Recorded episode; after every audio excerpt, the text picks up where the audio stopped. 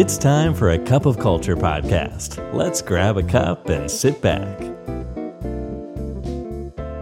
ได้เวลาจิบกาแฟคุยกันเรื่องวัฒนธรรมองค์กรกับอาคา of Culture แล้วนะครับ สวัสดีครับคุณผู้ฟังครับ ขอต้อนรับคุณผู้ฟังเข้าสู่กาแฟแก้วที่ 232 กับผม บอลสุรัตน์นะครับ ในช่วงนี้บริษัทเราก็มีงานประเภทหนึ่งครับที่เอ่อยัง มีมาให้ทำอย่างต่อเนื่องเลยกับลูกค้าหลายๆรายนะครับ ในฐานะที่เป็นที่ปรึกษา แล้วก็เป็นผู้จัดงานให้เขาด้วยนี่นะครับ ก็คืองานเรื่องของการสร้าง innovation ในองค์กรนะครับหรือเรียกว่า corporate innovation ซึ่งบางคนก็ถามว่าเอ๊ะช่วงนี้มันเหมาะไหมที่มาทำเรื่องอะไรแบบนี้นะครับ ผมเรียนแบบนี้ครับว่า innovation เป็นเรื่องที่มันหยุดไม่ได้ครับจะเราจะใช้ข้ออ้างว่าช่วงนี้มีโควิดช่วงนี้บรรยากาศไม่เอื้อ เลยไม่มีนวัตกรรมใหม่ ๆ หรือยังไม่ต้องคิดถึงมันอะไรเงี้ยแก้ปัญหาไปก่อนนะครับอาจจะจริงอยู่ครับที่ว่าเราอาจจะต้องรู้จักที่จะบริหารจัดการความสำคัญก่อนหลังต่าง ๆ ในกรณีที่องค์กรเรามีคริสิสมีอะไรต่างๆ ก็แน่นอนครับเราจะต้องทุ่มสภาพกำลังไปในแก้ปัญหานะครับ แต่พอปัญหาเริ่ม คลี่คลายหรือมันเริ่มที่จะมีทางออกแล้วเนี่ยเราต้องกลับไปสู่โหมดปกติอย่างเร็วที่สุดครับงั้นหนึ่งในโหมดปกติที่ว่านี่ก็คือเรื่องของการสร้างนวัตกรรมในองค์กรนั่นเอง โดยในปัจจุบันนี้ ผู้บริหารหรือว่าแม้กระทั่งพนักงานทุกคนเนี่ยนะครับจะต้องแบ่งเวลาของตัวเองครับไปให้กับเรื่อง 3 เรื่องดังนี้นะครับ เวลาส่วนใหญ่ 70%เนี่ยก็คือการที่เราคิดถึงงานในปัจจุบันที่เราทำอยู่เนี่ยแหละนะครับ อีก 20%เราควรจะจัดสรรให้สิ่งที่มันจะต่อยอดจากงานของเราในปัจจุบันเป็นเรื่องใหม่ ๆ หรือมันอาจจะเป็นสิ่งที่อาจจะไปเกิดขึ้นเริ่มใช้งานจริง ๆ ในอีก 2-3ถึงปีข้างหน้าก็ได้ ยังไม่ใช่ปีนี้ แต่มันต้องคิดได้แต่ตอนนี้นะครับ อันนั้นเราใช้เวลา 20%ครับในการที่ไปคิดถึงเรื่องพวกนั้น และในขณะเดียวกันนะครับ 10%เราจำเป็นต้องคิดถึงสิ่งที่อาจจะยังไม่เกิดขึ้นเลยนะครับ หรืออาจจะไม่ได้เกี่ยวข้องอะไรกับสิ่งที่เป็นปัจจุบันเลย แต่เป็นเรื่องใหม่เลยครับ เป็นเรื่องใหม่ในที่นี้หมายถึงว่าอาจจะหมายถึงผลิตภัณฑ์ใหม่ ๆ ธุรกิจใหม่ ๆ หรือตลาดใหม่ ๆ เลยที่เราไม่ได้อยู่ เราไม่ได้เกี่ยวได้ข้องเลย เพราะว่าอะไรรู้ไหมครับ เพราะว่าในขณะที่เรากำลังคิด 70 หรือแม้กระทั่ง 20 เองก็ตามเนี่ยมีบริษัทมากมายเลยเขาคิดไอ้ที่ 10%นั้นอยู่ตลอดเวลา เพราะฉะนั้นเราล่ะครับจะเป็นคนที่จะถูก disrupt โดยเขา เพราะเราไม่ได้คิด เพราะฉะนั้นสิ่งหนึ่งที่เราจะต้องทำคือ เราต้องคิดถึงอะไรใหม่ ๆ และหน้าน้ำใหม่ ๆ ด้วย 70 20 แรกมันเป็นการป้องกันตัวเองด้วยนะครับ แล้วก็เป็นการมองถึงสิ่งที่อยู่ในระยะสั้น 10%นั้นคือเรื่องที่เราจะต้องมองถึงการจะไป disrupt ผู้อื่น ในช่องทางใหม่ ๆ ในธุรกิจใหม่ ๆ ครับ ทุกคนในองค์กรและผู้บริหารจะต้องแบ่งเวลาแบบนี้นะฮะนี่เวลาเราพูดถึงเรื่องนวัตกรรมเนี่ยนะครับ ตัวตั้งต้นเลยที่สำคัญเลยที่เราจะต้องคุยกันอยู่เสมอก็คือเรื่องของไอเดียนะครับ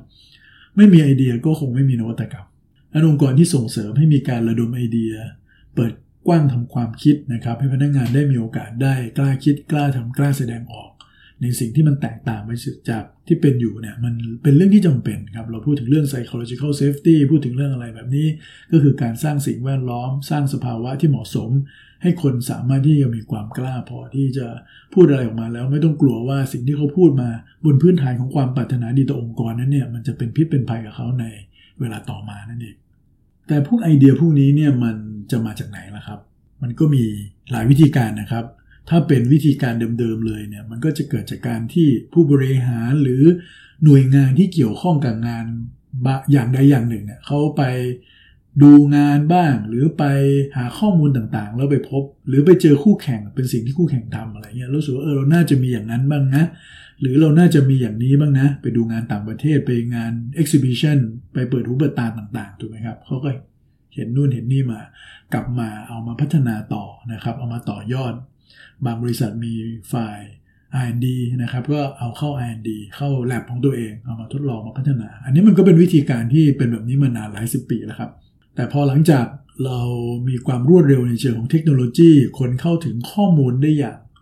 รวดเร็วมากขึ้นเนี่ยนะครับ อยากรู้อะไรก็รู้ได้ทันทีเลยนะครับ ด้วยปลายนิ้วผ่านทางอินเทอร์เน็ต ไอเดียต่างๆ มันก็มาได้เร็วขึ้นนะครับเราอยู่เฉยๆเองไอเดียบางทีมันอาจจะลอยมาหาเราก็ได้นะครับ เราเห็นอะไรในโซเชียลมีเดียมันก็อาจจะไป inspire เราเชื่อมโยงเราไปหาสิ่งที่เราทำอยู่ได้ เพราะฉะนั้นไอเดียมันเกิดขึ้นได้ทุกวัน และโดยทุกๆ คนในองค์กร นี้ถ้าเราไปลิมิตอยู่ว่าไอเดียมันจะต้องมาจากแผนกที่เกี่ยวข้องเท่านั้น หรือหน่วยงาน R&D เท่านั้น หรือผู้บริหารบางท่านเท่านั้นเนี่ยเราก็จะเห็นเลยว่าปริมาณของมันมันก็จะน้อยลงถูกไหมฮะเวลาผมพูดถึงปริมาณทำไมถึงใช้คำนี้กับไอเดีย ถ้าเป็นในขั้นตอนของไอเดียเนี่ย สิ่งที่เราต้องเน้นก่อนคือเรื่องของปริมาณก่อนครับ เราต้องเอามาเยอะๆก่อนครับ โดยที่ยังไม่ต้องถึงขนาดที่จะต้องไปดูที่ว่าไอเดียนั้นมันใช้ได้ใช้ไม่ได้ในตั้งแต่ต้นเลย เพราะไม่งั้นมันจะเกิดให้ต้นทางมีน้อยเกินไปนะครับ แล้วเราเลือกจากสิ่งที่มีน้อยๆเนี่ย มันสู้เลือกจากสิ่งที่มีเยอะๆแล้วก็เปิดกว้างไม่ได้ แล้วการที่เราไปลิมิตมันเนี่ย บางครั้งเราก็ปิดโอกาสไปในตัวในการที่เราจะได้เห็นมุมมองอื่น ๆนะครับ ที่เราอาจจะไม่ได้มองเห็นในตอนนี้นะฮะ อเราเปิดกว้างทางความคิด เปิดกว้างทางไอเดียเนี่ยแล้วมีปริมาณมากๆเนี่ยมันก็ทำให้เราได้มีทางเลือกมากๆ และมีทางเลือกอื่น ๆ ที่เราเองอาจจะไม่คิดถึงด้วยซ้ำไปครับนั้นการที่เราจะมีไอเดียพวกนี้มันเลยจะต้องระดมมาจากพนักงงานทั้งองค์กรแล้วครับ มันไม่ใช่แค่คนใดคนหนึ่ง การช่วยระดมและไอเดียจำเป็นต้องมาจากพนักงงานทุกคน แต่แน่นอนครับการลงมือทำในเชิงของนวัตกรรม อาจจะไม่จำเป็นจะต้องเป็นหน้าที่ของพนักงานทุกคนก็ได้ แต่การระดมไอเดียเนี่ยพนักงานทุกคนสามารถมีส่วนร่วมได้ครับนั้นเวลาเราทำโครงการอะไรต่างๆ ให้กับลูกค้าของเราเลยเราก็จะ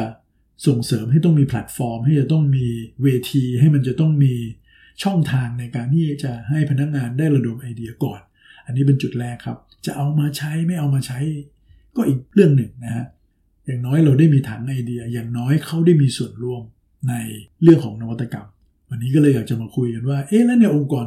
ทั่วๆไปที่เราจะต้องทำเรื่องแบบนี้ด้วยตัวเอง โดยที่ไม่ได้มีผู้ที่ปรึกษาเข้ามา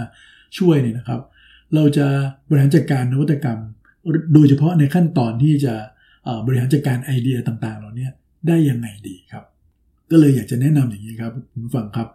วิธีการระดมไอเดียของคนทั้งองค์กรมันก็ทำได้หลายรูปแบบด้วยกันนะครับ ถ้าเอาแบบ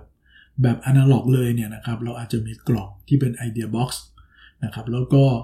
วางไว้สักที่ใดที่หนึ่งนะครับ ที่ให้พนักงานสามารถเข้าถึงได้ง่าย อันนี้ในกรณีถ้าท่านกลับไปที่ออฟฟิศแล้วเนี่ยนะครับ แล้วก็สามารถทำเป็น physical box แบบนี้ครับ แล้วก็ให้คนสามารถเขียนระดมไอเดีย โดยจะมีกิมมิคนิดนึงได้นะครับ ในการที่จะให้เขามีการจับจับอะไรก็เลยจับรางวัล จับรางวัลไอเดียนะครับ ถ้าสมมติคนที่เขียนไอเดียมาใส่กระดาษมา แล้วก็ให้ใส่ชื่อใส่ เบอร์โทรศัพท์อะไรเงี้ยด้วยนะครับ เพื่อที่จะถ้าสมมุติว่าไอเดียของเขาถูกจับรางวัลได้ก็เขาอาจจะได้รับรางวัล แต่อาจจะไม่ใช่ได้บอกว่าไอเดียของเขาดีเลิศนะฮะเพราะว่าถ้าเราบอกว่าเราจะให้รางวัล เฉพาะกับไอเดียที่เป็นไอเดียที่ดีเลิศเท่านั้นเนี่ยมันก็จะมีปัญหาแล้วครับ คนก็จะคิดเยอะแล้ว การระดมไอเดียมันก็จะได้น้อยนะนะครับ สู้การที่เราจะให้เขาระดมมาเยอะๆก่อน ไม่ได้ครับ คนหนึ่งอาจจะมากคนหนึ่งไอเดียก็ได้ถูกไหมฮะอันเราควรจะ reward ที่ ปริมาณก่อนนะครับ ไม่ต้องเป็นในเรื่องคุณภาพมากนัก หรือบางคนมองว่าเอ๊ะกล่องพวกนี้มันอาจจะไม่ค่อย work นะครับแล้วช่วง work from home แบบนี้เราจะทำยังไง ก็อาจจะใช้วิธีการใช้แพลตฟอร์มเข้ามาช่วยนะครับ แพลตฟอร์มหนึ่งซึ่งสามารถทำได้ง่ายเลย ก็อาจจะเป็นอีเมลก็ได้ครับ ที่จะให้พนักงานเนี่ยส่งเป็นอีเมลมาให้ที่ box box หนึ่งหรือเป็นอีเมล address ที่ในเรื่องของการระดมไอเดีย หรือไม่อย่างนั้นเราจะใช้พวกแพ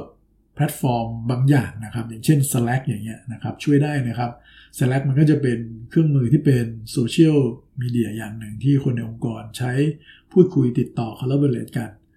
นะครับแต่ว่าเราก็สามารถเปิดเป็น Channel พิเศษขึ้นมานะครับก็คือ Channel ของการระดมไอเดียอาจะอาจจะเรียกเป็นไอเดีย Channel พนักงานก็สามารถที่จะเข้ามาแชร์ไอเดียของตัวเองใน Slack ช่องทางนั้นๆ ข้อข้อดีของการใช้ Slack เนี่ยนะครับมันดีอะ Slack นี่ต่างจาก Line แบบนี้ครับ คือ Line เนี่ยมันจะเป็นลักษณะการพิมพ์แล้วพืดไปเลยใช่ไหมฮะลงมาเรื่อยๆ เลยนะนี่เวลาจะหากลับไปย้อนหาอะไรเงี้ยมันหาไม่ค่อยเจอนะครับ หรือการที่เราจะขยายต่อยอดเรื่องนั้นๆ หรือเม้นอะไรต่อเนี่ยมันมันดูยากนะครับ แต่ Slack เนี่ยมันทำให้เราสามารถที่จะสร้าง thread ต่อเนื่องได้ว่า ในเรื่องเรื่องหนึ่งที่คนพูดกันเนี่ยเราสามารถที่จะ แตกออกลูกออกหลานมันได้แบบ infinity เลย ซึ่งมันจำเป็นสำหรับเรื่องไอเดียนะครับ ซึ่งผมจะโยงถึงประการต่อไปคือว่าการระดมไอเดียที่ดีในองค์กรเนี่ยมันต้องมีการพัฒนาต่อนะครับ ส่วนใหญ่แล้วไอเดียที่เกิดขึ้นเลยเนี่ยมักจะยังใช้ไม่ได้ครับ ไม่ค่อยมีหรอกครับที่ได้ไอเดียมาปุ๊บเอาไป implement เลย โดยส่วนใหญ่มันต้องมีการต่อยอดการพัฒนากันต่อนะครับนี่ถ้าสมมุติว่าเราใส่เข้าไปใน Slack ปุ๊บเนี่ยนะครับ คนที่พิมพ์ต่อเนี่ยก็สามารถพิมพ์ต่อว่า เออ ไอเดียอันนี้ดีนะ แต่ถ้าเราเพิ่มตรงนี้ไปมันก็จะยิ่งดีมากขึ้น เออ ตรงนี้เราเคยเห็นเขาทำแบบนั้นนะ ถ้าจะเอาตรงนี้ไปเชื่อมกับตรงนั้นเนี่ยมันจะดีไหมเห็นไหมฮะ มันจะพิมพ์ต่อกันไปได้เรื่อยๆเลย แล้วจนในที่สุดแล้วคนที่มีหน้าที่ในการมอนิเตอร์ไอเดียพวกเนี้ยเขาก็จะเห็นภาพทั้ง the whole thread เลยนะครับไม่ใช่แค่จุดเริ่มต้นของไอเดียเท่านั้นเองนั้นมันจะเป็นประโยชน์มากๆเลยครับอัน recommend เลยครับในการใช้ Slack ในการระดมไอเดียนะครับ หรือเราอาจจะใช้พวกแพลตฟอร์มที่เขาทำสำเร็จก็ได้นะครับ ในแอปพลิเคชันมีหลายแพลตฟอร์มเลยครับ เราไป search ได้เลยครับ เรื่องของ idea generation platform อะไรต่างๆ พวกเนี้ยไป search คำนี้นะครับเขาก็จะมีแบบทั้งเสียตังค์ไม่เสียตังค์อันนี้ก็ใช้ได้เลยนะครับ ก็จะง่ายแต่ว่าก็อาจจะต้องอเรียนรู้วิธีการใช้งานนิดหนึ่งในกรณีที่คนอื่นๆ ที่ยังไม่เคยใช้เนี่ยนะฮะข้อดีของมันก็พวกนี้ก็จะอย่างที่บอกครับสามารถจะเอาไปบริหารจัดการใน ระดับขั้นต่อไปได้ หรือจะให้สามารถที่จะมีการกดไลค์ไม่สามารถจะใส่คอมเมนต์เพิ่มเติมไปได้อีก มันก็จะช่วยทำให้เกิดการพัฒนาไอเดียต่อเนื่องได้ครับ อันนี้พอขั้นตอนต่อไปทำยังไงต่อครับ มันก็ต้องมีกระบวนการในการมอนิเตอร์ไอเดียเหล่านั้น ซึ่งมันควรจะมีคนที่เป็นคนที่มีหน้าที่รับผิดชอบโดยตรงนะครับ ที่จะเข้าไปดูไอเดียต่างๆ ซึ่งเป็นได้ทั้งสองส่วนครับส่วนหนึ่งอาจจะมีคนหนึ่งเลยก็ได้นะครับที่เป็นคนกลางคอยมอนิเตอร์ไอเดียพวกนี้แล้วก็ส่งต่อไปให้กับหน่วยงานที่เกี่ยวข้อง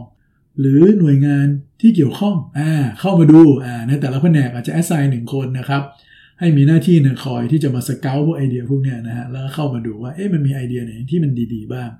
นะครับโดยที่ดูทั้งไอเดียตั้งต้นจนไปถึง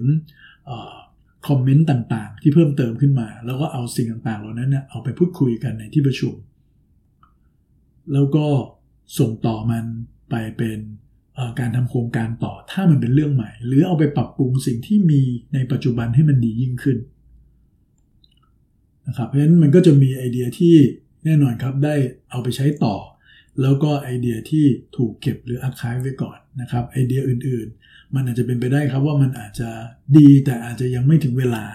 หรือไอเดียนั้นอาจจะไกลตัวเราเกินไป แต่ไม่ได้แปลว่ามันจะใช้ไม่ได้ตลอดไปครับนั้นมันก็ต้องมีกระบวนการในการเก็บไอเดียพวกนั้นนะครับสำคัญที่สุดแบบนี้ครับคุณผู้ฟังครับการระดมไอเดียเนี่ยมันจะช่วยสร้างแรงจูงใจให้คนได้มาก ถ้าเขารู้ว่าไอเดียที่เขาระดมมาเนี่ยมันถูกเอาไปพิจารณา มันถูก นำไป implement ถ้าไอเดียนั้นใช้ได้จริง หรือแม้ว่าวันนี้ยังไม่เหมาะสม มันจะถูกนำไปใช้ในวันหนึ่งในอนาคตเมื่อเวลามาถึงได้ อันนี้จะดีมากครับ และนี่คือขั้นตอนในการบริหารจัดการไอเดียในองค์กร แล้วก็นำไปสู่แผนกต่างๆ ที่สามารถนำออกไปใช้ได้จริงนะครับ ในครั้งหน้าเดี๋ยวผมจะมาเล่าต่อในเรื่องของ พอได้ไอเดียต่างๆ เหล่านี้เนี่ยมันมีวิธีการในการที่จะเอาไป implement ต่อได้อย่างไรบ้างนั่นเองนะครับ วันนี้กาแฟหมดแก้วแล้วครับคุณผู้ฟังครับ อย่าลืมนะครับ ไม่ว่าเราจะตั้งใจหรือไม่ก็ตามเนี่ยวัฒนธรรมองค์กรมันจะเกิดขึ้นอยู่ดีครับทำไมเราไม่มาสร้างวัฒนธรรมในแบบที่เราอยากเห็นกันล่ะครับพบกันใหม่ครับสวัสดีครับ And that's today's Cup of Culture. See you again next time.